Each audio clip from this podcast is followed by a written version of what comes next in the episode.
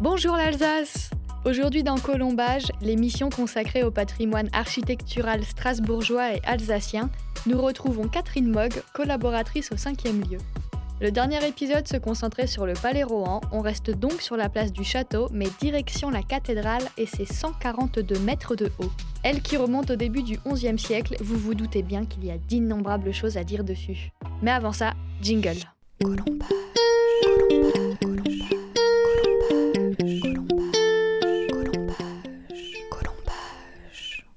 Il est encore tôt ce matin, à peine 9h, et c'est donc dans un silence détendu que l'on passe les portes de la cathédrale. Les alentours sont quasiment vides, les vitraux sont hypnotiques, la nef ahurissante, mais notre voyage ne commence pourtant pas ici. Sans tergiverser, on se dirige vers un espace aussi inévitable qu'envoûtant, la crypte, presque inaccessible au public. Première impression une fois à l'intérieur, l'humidité ambiante nous procure une agréable source de chaleur. Commencer notre découverte par là est d'ailleurs logique puisque chronologique. Cet endroit représente en effet une partie des fondations du gigantesque édifice qui le surplombe, l'édifice le plus ancien de Strasbourg. Catherine Mogg revient sur cette longue évolution. On est ici sur l'emplacement de l'ancien camp militaire, le camp militaire romain. La ville a été effectivement fondée hein, par les Romains il y a plus de 2000 ans. Et c'est à cet emplacement euh, que se trouvait donc ce, camp militaire. Alors pourquoi? Parce que c'est tout simplement l'endroit le plus haut de Strasbourg, le point culminant de la ville, et c'est un endroit qui n'a jamais été touché par les inondations. Au 7e siècle, une légende se construit autour de la construction d'une première cathédrale sur cet ancien camp militaire. Et par contre, ce dont on est sûr, c'est qu'au 8e siècle, euh, sous Charlemagne, une cathédrale a été construite. Ce qui est intéressant, c'est que cette église euh, va brûler en 1007 et arrive à ce moment-là à Strasbourg un évêque très important du nom de Werner de Habsbourg.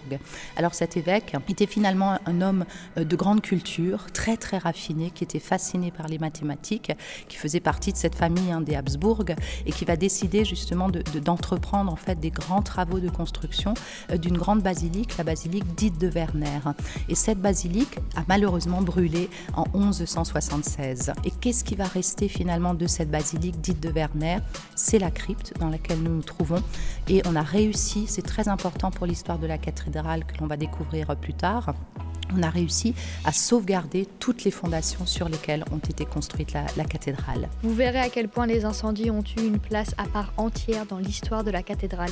Mais avant d'en arriver là, partons dans la partie la plus ancienne de la crypte qui date de 1015. Une crypte dans le plus pur style roman. Vous avez en fait, si vous euh, regardez sur votre droite et sur votre gauche, une alternance au niveau donc des supports, avec une pile ici cruciforme, une colonne qui est plus euh, cylindrique, hein, plus légère, avec remarqué là aussi un des beaux chapiteaux historiés avec un décor de flore ou avec un décor de grotesque ou alors avec un décor là aussi d'animaux euh, très très étranges. Et puis on va très très rapidement en fait remarquer ce que cette crypte est trop petite et elle sera agrandie. Et là, c'est pour ça que vous avez d'ailleurs une marche. C'est pour ça que je vous ai amené en fait ici, parce que vous voyez qu'il y a aussi une différence au niveau de l'architecture. On n'a plus ces piles cruciformes, mais on a au contraire une colonne euh, plus légère, avec des chapiteaux pratiquement euh, cubiques et une belle voûte en plein cintre, avec là aussi une alternance au niveau des couleurs, ce que l'on appelle en fait les claveaux, c'est-à-dire ces pierres là aussi euh, sont colorées. On utilise le grès, bien entendu, le grès rose des Vosges, vous avez là aussi le jaune et le rose hein, qui sont utilisés hein, euh, par les architectes, par les tailleurs de pierre, hein, pour avoir quand même un décor euh, très harmonieux dans cette crypte, puisque vous voyez qu'il n'y a pas de sculpture. Le roman, en fait, en Alsace, est un roman vraiment euh, d'architecture, avec une architecture très très pure et très peu de, de sculptures. Remontons maintenant à la surface et plaçons-nous dans le cœur du bâtiment. Des similitudes ne tardent pas à rappeler l'endroit dont nous venons de sortir. Ce très très beau cœur, hein, cette partie de la cathédrale, a encore une ordonnance en fait très romane, euh, puisqu'elle date de la fin du XIIe siècle. Comprendre, un cœur avec une surface très ronde et des surfaces murées beaucoup plus présentes que les surfaces ouvertes. En comparaison, la nef a été construite dans le style gothique. C'est quand même magnifique parce que vous avez une nef qui a été débutée en 1245 et construite effectivement avec un plan, si on regarde, une élévation à trois étages.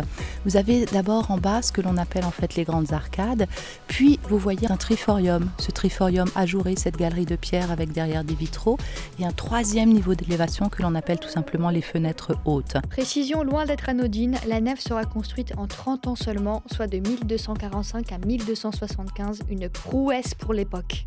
Qu'est-ce qui peut expliquer une telle rapidité dans les travaux intérieurs C'est parce que la ville a beaucoup d'argent. Euh, c'est vraiment une chance, hein, parce que c'est pour ça que vous avez là aussi au niveau architectural une telle unité à l'intérieur donc de, la cathédrale. Par contre, pour la façade, c'est autre chose, avec toutes ces sculptures, avec une dentelle en fait à l'extérieur. Ça, la façade, elle a quand même pris euh, du temps, puisqu'on a débuté en 1276, et puis finalement, hein, là aussi, différents architectes vont se succéder à l'extérieur, et la cathédrale avec sa flèche unique, sera terminée en 1439. Plus de 300 ans de construction marqués par les dégâts successifs des incendies, les reconstructions, les acheminements compliqués de pierre des Vosges ou encore le travail des tailleurs de pierre. Justement, quels incendies sont les plus mémorables si l'on peut dire? Celui de 1298 et celui de 1384, qui sont dus à deux imprudences humaines, parce que le reste, c'est essentiellement dû à la foudre. Quelles étaient ces imprudences humaines? Euh, Non loin de la cathédrale, un voyageur qui était de passage en fait à Strasbourg a malencontreusement laissé une lampe torche allumée dans l'écurie où il logeait. Et donc là, c'était la, catastrophe, hein, puisque la cathédrale est touchée et surtout l'incendie se propage autour de la cathédrale et 300 55 maisons sont brûlées à ce moment-là. Voilà pour l'incendie du XIIIe siècle. Qu'en est-il de celui du XIVe Lors de la construction, une petite forge avait été laissée près de l'orgue en plomb. On vous laisse imaginer les dégâts. Jusqu'à la Révolution, la toiture de la cathédrale était également constituée de plomb. Depuis, le matériel utilisé est le cuivre, plus résistant aux incendies.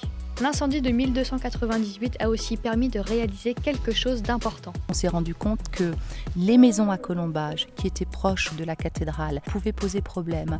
Et la municipalité a décidé là aussi de, de contrôler ce que l'on appelle la mesure de l'encorbellement. Pour les maisons à colombage, vous avez un rez-de-chaussée en pierre et souvent, vous le remarquez au niveau des étages, il y a effectivement cette avancée sur la rue, ce qu'on appelle l'encorbellement. Et donc en 1322, on fixe une mesure. On n'a pas le droit de dépasser 1 mètre 10. Et cette euh, mesure étalon, on l'a gravée à vitam aeternam à l'extérieur de la cathédrale. Outre les incendies, plusieurs événements historiques ont impacté la cathédrale. On sait que lors de la réforme en 1529, les statues dédiées à la Vierge sont détruites, tandis qu'en 1793, plus de 200 autres sont démolies. Les révolutionnaires songent également à se débarrasser de l'imposante flèche à l'extrémité de la tour, mais un ferronnier d'art propose d'y ajouter un bonnet phrygien pour la préserver. Ce bonnet restera en place jusqu'en 1802. On peut également penser à la guerre franco-prussienne en 1870. Il y a quand même, pendant cette guerre franco-prussienne, euh, plus de 200 000 obus, 200 000 projectiles qui sont tombés donc sur la ville. Et en 1870, la toiture, la charpente, tout brûle. Et euh, pendant la Première, pendant la Seconde Guerre mondiale, là aussi, il y a eu des mesures hein, qui ont été prises euh, très rapidement parce que, par exemple, pour la Seconde Guerre mondiale, je peux là aussi tout de suite mentionner le fait qu'on ait protégé les statues de la façade principale avec des grands sacs en sable et on avait euh, mis là aussi des planches hein, hydrofugènes pour protéger les incendies. Et sous la, charpente, ils ont décidé très rapidement de désencombrer, si on peut dire en fait, les, combles et euh, de mettre au sol 5 cm de sable pour protéger justement euh, en cas d'incendie. Et partout donc, tout autour de la charpente, ils avaient mis des seaux d'eau et donc ils étaient prêts à intervenir très rapidement si jamais il y avait un problème. Pendant la Deuxième Guerre mondiale, en 1940 exactement, il a par ailleurs été décidé d'enlever les vitraux de la cathédrale pour les préserver.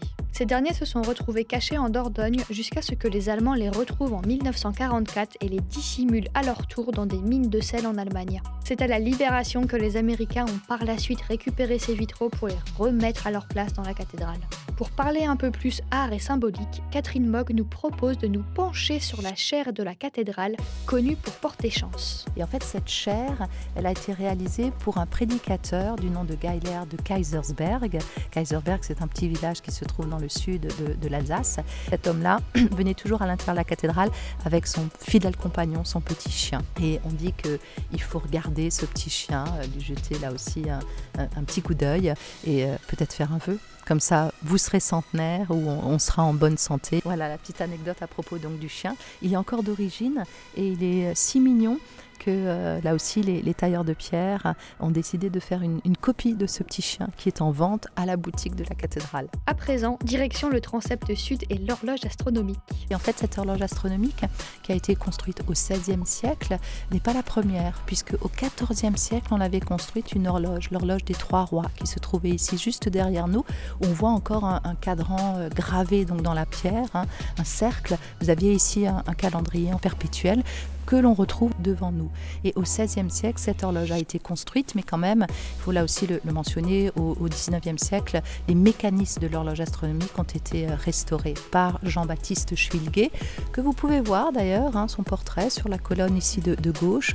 Au-dessus, vous avez Copernic et tout en haut, Urania, la déesse de l'astronomie. Et tout d'un coup, le temps presse. Maintenant, d'ici quelques secondes, l'ange à gauche du calendrier, là aussi, et de l'horloge, va jouer avec son instrument de musique. On l'entend, on l'entend, et au-dessus, regardez, l'enfant passe en fait devant la mort, doucement, on dirait là aussi qu'il avance tranquillement, il passe devant la mort et à droite se met en place l'adolescent. Donc ce qui est intéressant sur cette horloge, c'est que tous les quarts d'heure, il y a quelque chose qui se passe. J'imagine qu'il est dur pour vous d'imaginer à quoi peut bien ressembler cette horloge sans la voir. C'est pourquoi Catherine Mogg entreprend de nous la décrire. Vous avez en bas ce calendrier perpétuel avec à gauche Apollon muni d'une flèche dans la main qui montre le jour de, la semaine. Vous avez au second étage euh, un chariot avec euh, là aussi des, chevaux. Et tous les jours, il y a un autre personnage de la mythologie qui tire ce chariot. Vous avez là aussi Vénus. Aujourd'hui, on le voit très bien, c'est euh, indiqué hein, sur le cadran ou sur la roue du chariot. Vénus, vendredi. Demain, samedi, Saturne sortira. Dimanche, on verra le roi Soleil. Lundi, c'est la Lune. Mardi, Mars, mercredi Mercure et jeudi Jupiter.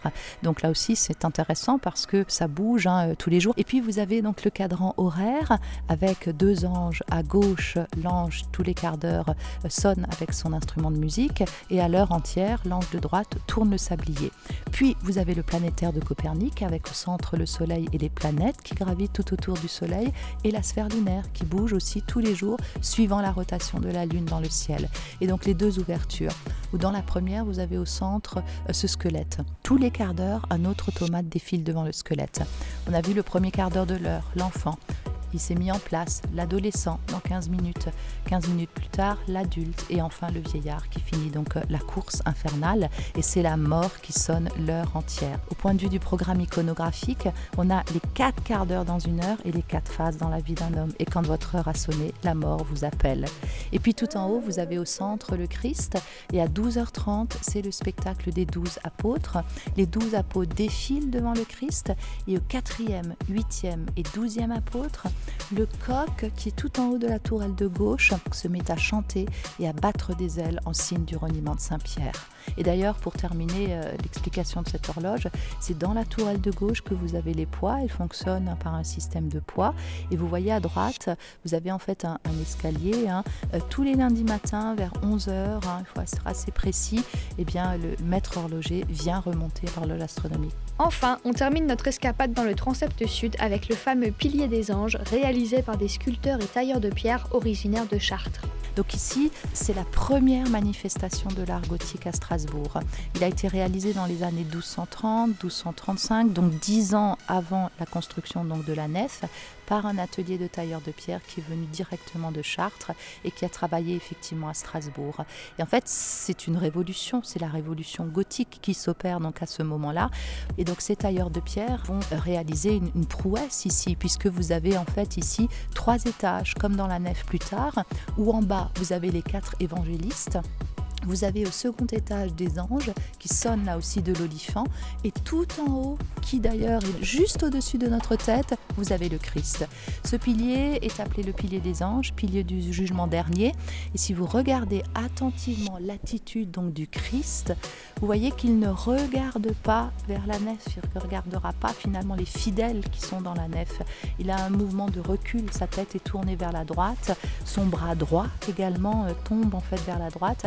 C'est là aussi très important parce que c'est la première fois qu'on a représenté en fait un Christ qui va pardonner les péchés que commettent les hommes sur terre. Une autre légende, ça vous dit? Parfait, c'est parti. Eh bien, on raconte donc la petite histoire qu'un personnages entraient tous les jours à l'intérieur de la cathédrale au XIIIe siècle et, et ricanaient, disaient vraiment aux tailleurs de pierre ah, ah, ah, ah, ah, ce qu'ils ont construit avant c'était vraiment lourd, massif. Ce que vous faites ici c'est très beau, mais la voûte qui est au-dessus hein, est trop lourde et vous allez voir que ce que vous allez réaliser un jour va, s'effondrer. Mais ces tailleurs de pierre savaient exactement ce qu'ils faisaient et ils ont décidé, on raconte cette petite histoire, d'immortaliser le personnage donc dans la pierre et il est là et il regarde à, à vitam aeternam en direction de, de ce pilier des anges. Passons maintenant à l'extérieur de la cathédrale. Pour ne pas se perdre dans les innombrables détails qui en recouvrent les façades, on rejoint la maquette réduite de l'édifice sur la place du château.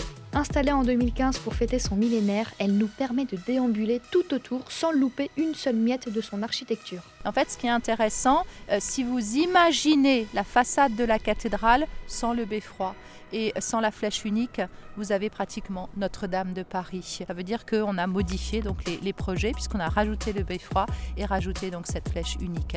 Alors au musée donc de l'œuvre Notre-Dame, on a également hein, euh, les plans où vous voyez la cathédrale avec cette deuxième flèche qui n'a jamais été construite, hein, non pas euh, pour une question d'argent, mais pour une question donc de, fondation. Comme on est vraiment proche de la nappe phréatique, hein, sur un, sol également euh, qui est vraiment euh, difficile à, stabiliser, eh bien en 1439, ils ont remarqué que ce n'était pas possible de rajouter donc la seconde flèche, sinon peut-être qu'elle se serait écroulée. Au niveau des façades, les sculptures donnent l'impression d'avoir été déposées comme de la dentelle. Cette délicatesse est aussi fascinante que la représentation de la Passion du Christ sur le portail principal.